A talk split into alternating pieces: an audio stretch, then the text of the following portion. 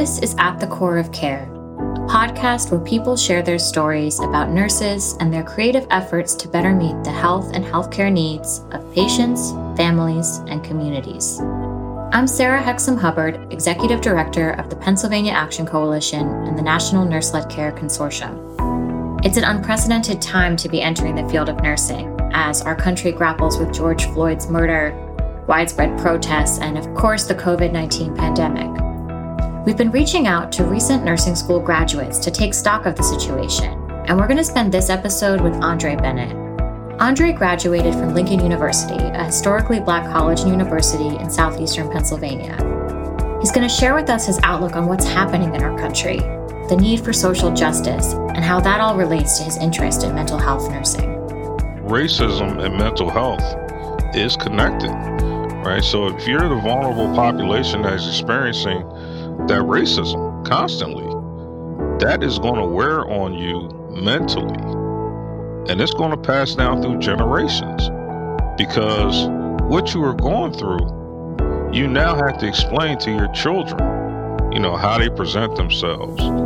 And I mean, as an African American male living now, hey, it's a toss up whether you return home or not.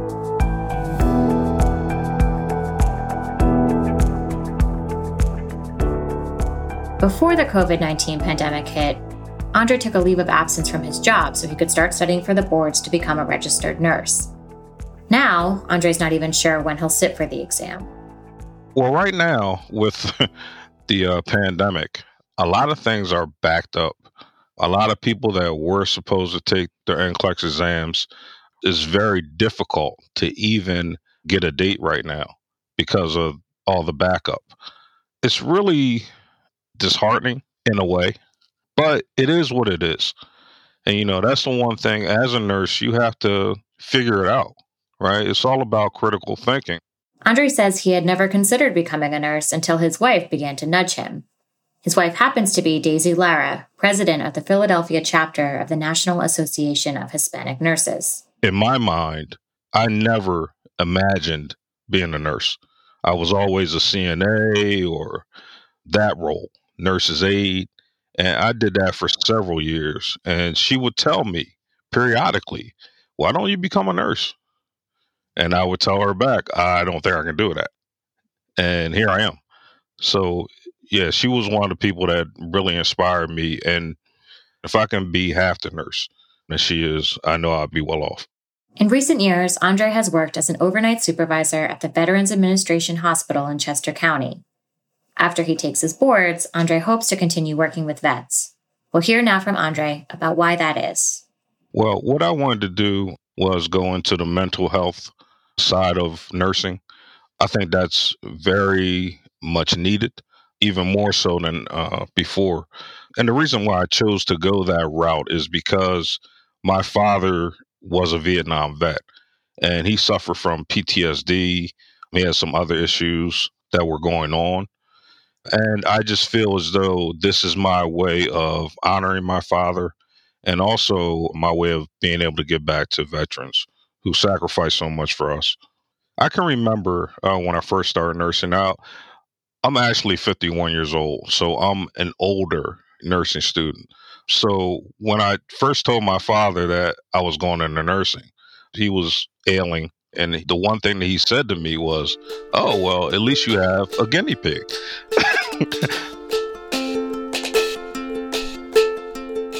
it's just so much going on right now. And I think that we need nurses more than ever, right? Because what is a nurse? One of the nurse's main things and main objectives is to be an advocate for our patients.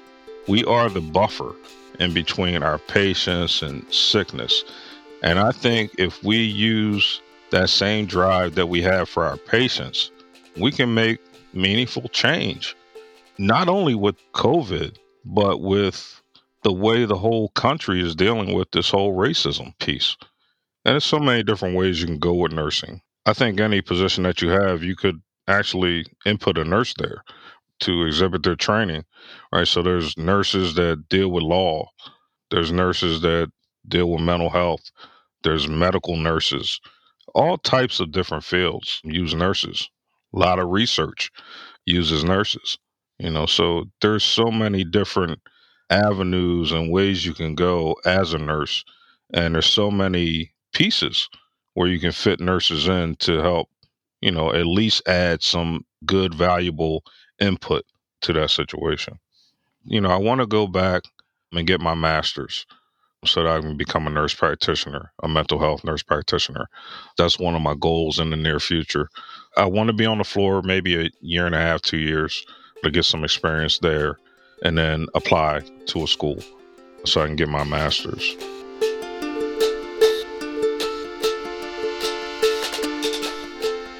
And one of the things at the VA that I was able to do was actually counsel people in the VA because you have these guys with PTSD and they can't sleep and they're up all night and a lot of them are in pain. So a lot of times they just want to sit and talk and to be that ear for them and to be able to try to incorporate some type of solution for them or suggestion. It was beneficial for me as a nurse and a lot of those guys would come to me and say, Oh, Andre, I know, you know, you're in nursing school. I'm having this issue. What do you think it is? And I'm like, it could be this or this or this. But I said, how about we sit down and look it up together? Because what that did for me was it gave me an opportunity to further study what their symptoms were. And it gave them an opportunity to learn what it possibly could be. So I feel like that was beneficial for both of us. When I took on my mental health courses, I actually took my clinicals at the Veterans Administration Hospital. And I really liked that rotation. Uh, when I went there and they, you know, showed the different ways that you're supposed to interview and how to present yourself and how to allow people to communicate with you, that was big for me. Because for me, that didn't feel like work because I actually had an opportunity to go in and talk to people and see what really made them tick. It was just enlightening for me. And it's one of those things where you have an aha moment, right? And it's like, oh, okay, I think this is what I want to do. Because realistically, as a nursing student, your whole way through, you know, they're giving you these different clinicals, these different classes, and you're going to resonate to one, maybe two. And that's how you really figure out like oh i think that's what i want to do. You know some people want peds some people want you know mental health some people want to work med surg but you will find something that you want to do and for me that that was my aha moment. When i had that clinical and i was able to sit down and have a conversation and take notes and let somebody just really vent, right? And get it off their chest. And for them to say, Andre, thank you for listening. I didn't have the answers, I didn't know everything to do, but they were just appreciative that I listened. And for me, that is an awesome position to have.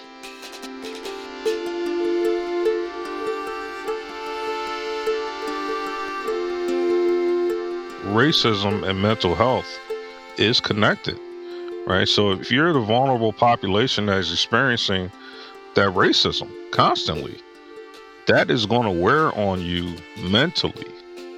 And it's going to pass down through generations because what you are going through, you now have to explain to your children, you know, how they present themselves.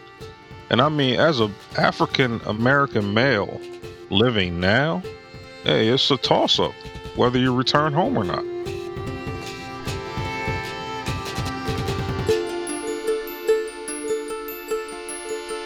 It's really important to be able to speak. What happened to Mr. Floyd was so disheartening, right? Even though you know what happens, right? You know what happens. Some of them have been filmed some of them have not. But this particular one, for me, the way it was different is A, it happened in broad daylight. B, he was pressed on the concrete with a knee in his neck. And C, there was another video that arose where the three other officers were also kneeling on him.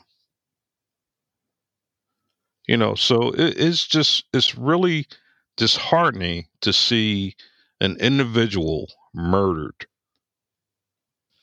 Because normally, many times you hear about it, but to actually see it clear.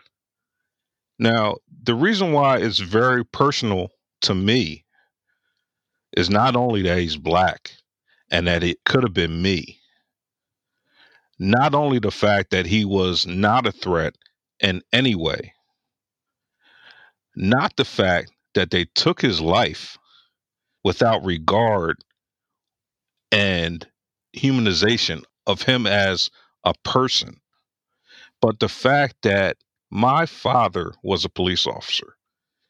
And because they committed that act, it makes all police look bad. There are some African Americans that will never, ever trust a police officer because of what they saw.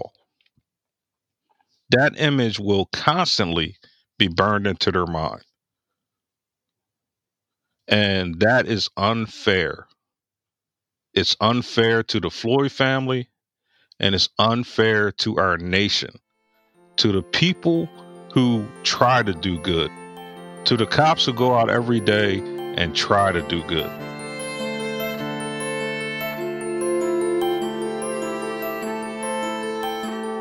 I have worked with some extraordinary nurses, and you know, I, I worked in the ICU, and I've seen the elderly come in with bed sores that I could put my hand through, and I've seen nurses take care of them, fix them up, and then go outside of the ICU into a waiting room and cry. I've seen people come in who have overdosed and we couldn't bring them back. I have seen nurses take care of them, go outside the room and cry. We are involved. A lot of people that are at these protests, there are patients.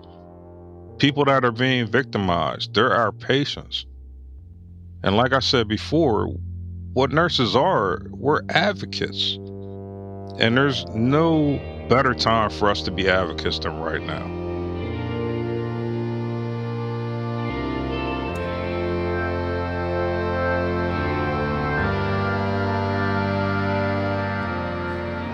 Special thanks to Andre Bennett for taking time to talk with us. Funding for this podcast comes from the Center to Champion Nursing in America, which is a joint initiative of the Robert Wood Johnson Foundation, AARP, and the AARP Foundation, along with the Pennsylvania Action Coalition. Stephanie Marudas of Kouvenda Media is our producer, and we have production assistance from Brad Linder. I'm Sarah Hexem Hubbard of the Pennsylvania Action Coalition and the National Nurse Led Care Consortium. Thanks for joining us.